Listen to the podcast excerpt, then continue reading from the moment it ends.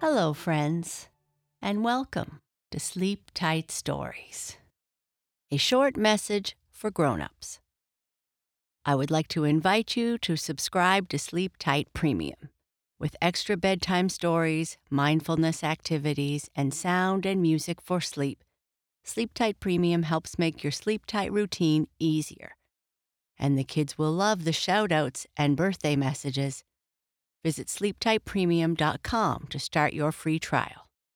Thank you.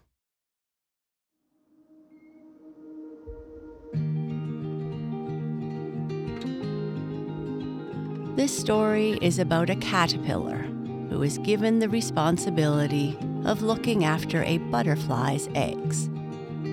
She asks the lark for help to know what to do to raise the eggs and is shocked at his answers.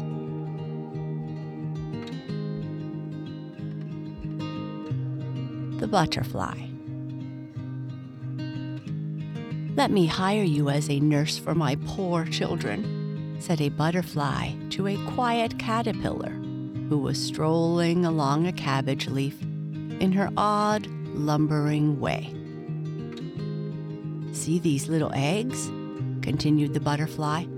I don't know how long it will be before they come to life, and I feel very sick and poorly. And if I should not make it, who will take care of my baby butterflies when I am gone? Will you, kind, mild green caterpillar? But you must be careful with what you give them to eat, caterpillar. They cannot, of course, live on your rough food. You must give them early dew and honey from the flowers and you must let them fly about only a little way at first, for, of course, one can't expect them to use their wings properly all at once. Dear me, it is a sad pity you cannot fly yourself. But I have no time to look for another nurse now, so you will do your best, I hope. Dear, dear, I cannot think what made me come and lay my eggs on a cabbage leaf. What a place for young butterflies to be born upon. Still, you will be kind, will you not, to the poor little ones? Here, take this gold dust from my wings as a reward. Oh, how dizzy I am, caterpillar. You will remember about the food. And with these words, the butterfly drooped her wings and was gone. And the green caterpillar, who had not had the opportunity of even saying yes or no to the request, was left standing alone by the side of the butterfly's eggs. A pretty nurse she has chosen indeed, poor lady, exclaimed she, and a pretty business I have in hand why, her senses must have left her, or she would never have asked a poor, crawling creature like me to bring up her dainty little ones. Much they'll mind me truly when they feel the happy wings on their backs and can fly away out of my sight whenever they choose. Ugh, how silly some people are, in spite of their painted clothes and the gold dust on their wings. However, the poor butterfly was gone, and there lay the eggs on the cabbage leaf. And the green caterpillar had a kind heart, so she resolved to do her best. But she got no sleep that night. She was so very anxious. She made her back quite ache with walking all night round her young charges, for fear any harm should happen to them. And in the morning says she to herself, Two heads are better than one. I will ask some wise animal about the matter and get advice. How should a poor, crawling creature like me know what to do without asking for help? But still, there was difficulty. Who should the caterpillar ask? There was the shaggy dog who sometimes came into the garden, But he was so rough. He would most likely whisk all the eggs off the cabbage leaf with one brush of his tail if she called him near to talk to her. And then she should never forgive herself. There was the tomcat, to be sure, who would sometimes sit at the foot of the apple tree, basking himself and warming his fur in the sunshine. But he was so selfish and indifferent. There was no hope of his giving himself the trouble to think about butterfly eggs. I wonder which is the wisest of all the animals I know, sighed the caterpillar, in great distress. And then she thought and thought, till at last she thought of the lark.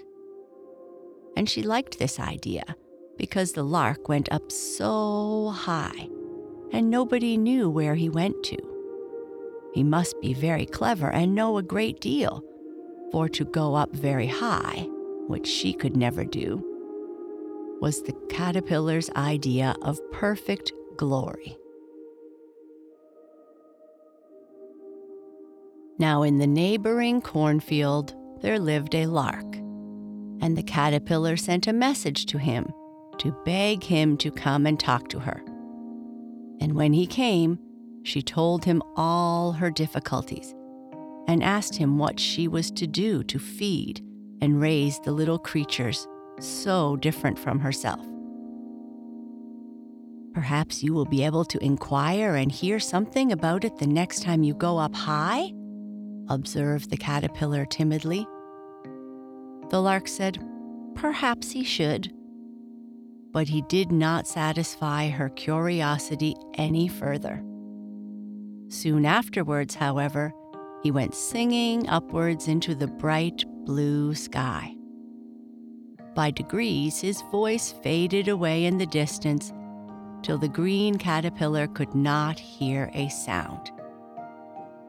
It is nothing to say she could not see him, for, poor thing, she never could see far at any time, and had a difficulty in looking upwards at all, even when she reared herself up most carefully, which she did now, but it was of no use. So she dropped upon her legs again and resumed her walk around the butterfly eggs, nibbling a bit of the cabbage leaf now and then as she moved along. What a time the lark has been gone, she cried at last. I wonder where he is just now. I would give all my legs to know. He must have flown up higher than usual this time, I do think. How I should like to know where it is that he goes to and what he hears in that curious blue sky. He always sings going up and coming down, but he never lets any secret out. He is very close. And the green caterpillar took another turn round the butterfly's eggs. At last, the lark's voice began to be heard again. The caterpillar almost jumped for joy, and it was not long before she saw her friend descend with a hushed note to the cabbage bed.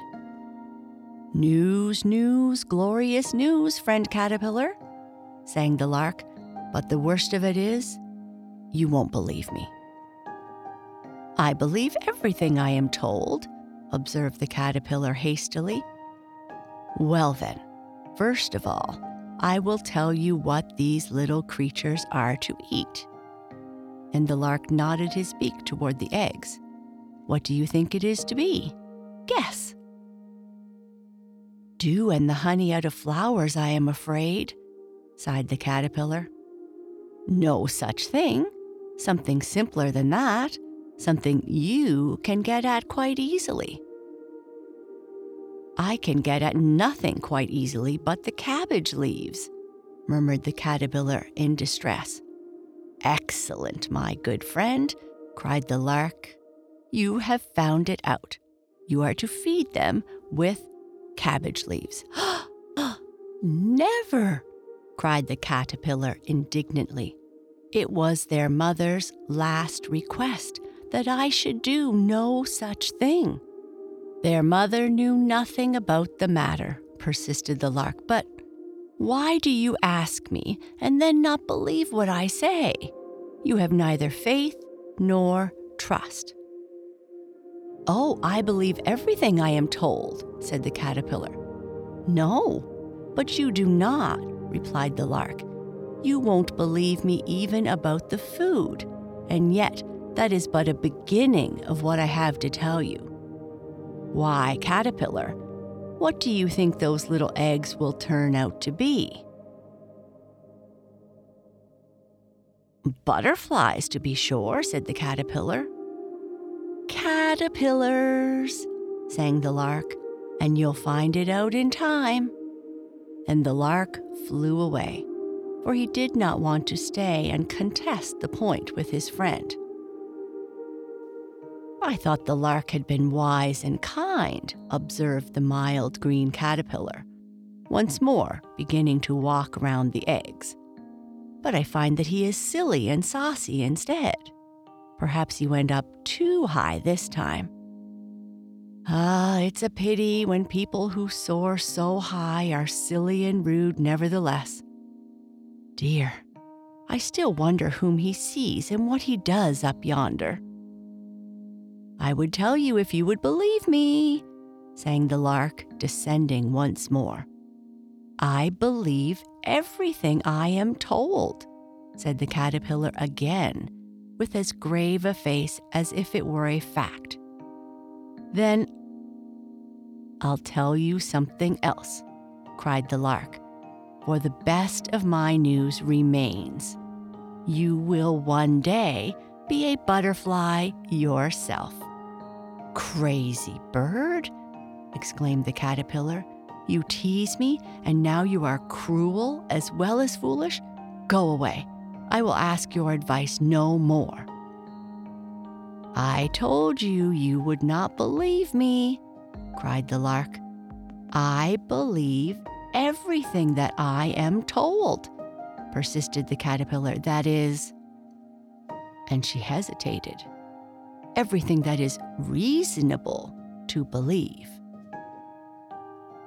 But to tell me that butterfly eggs are caterpillars? and that caterpillars leave off crawling and get wings and become butterflies? Lark, you are too wise to believe such nonsense yourself, for you know it is impossible. I know no such thing, said the lark warmly. Whether I hover over the cornfields of earth or go up into the depths of the sky, I see so many wonderful things.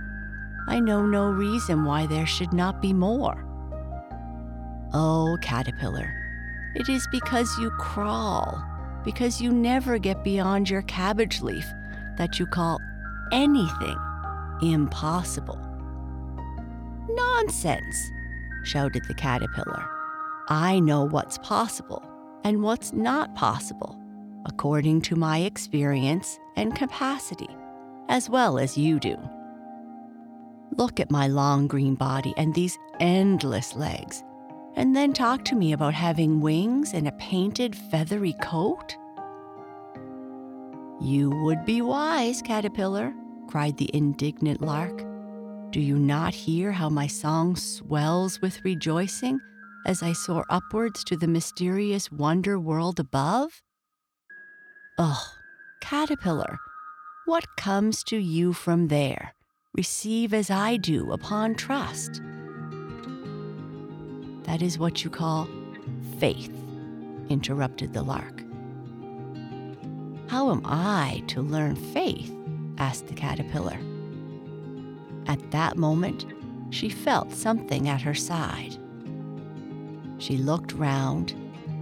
Eight or ten little green caterpillars were moving about and had already made a show of a hole in the cabbage leaf.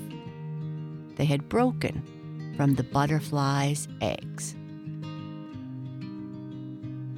Shame and amazement filled our green friend's heart, but joy soon followed. For, as the first wonder was possible, the second might be so too. Teach me your lesson, lark, she would say, and the lark sang to her of the wonders of the earth below and of the heavens above. And the caterpillar talked all the rest of her life to her relations of the time when she should be a butterfly. But none of them believed her. She, nevertheless, had learned the lark's lesson of faith, and when she was going into her chrysalis, she said, I shall be a butterfly some day.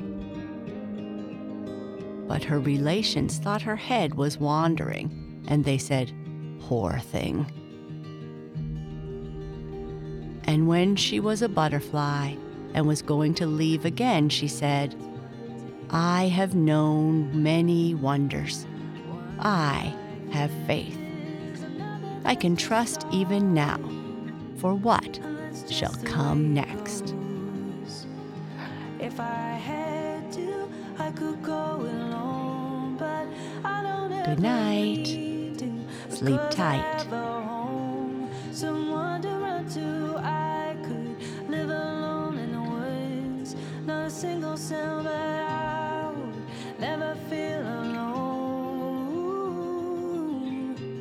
because you've become my home. These windows could shatter to the ground. These walls could fall right down. The lights could all burn out because this house is not my home.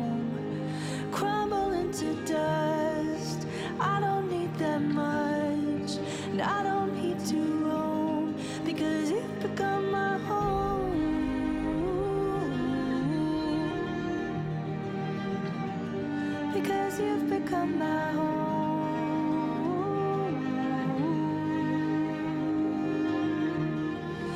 You've become my home.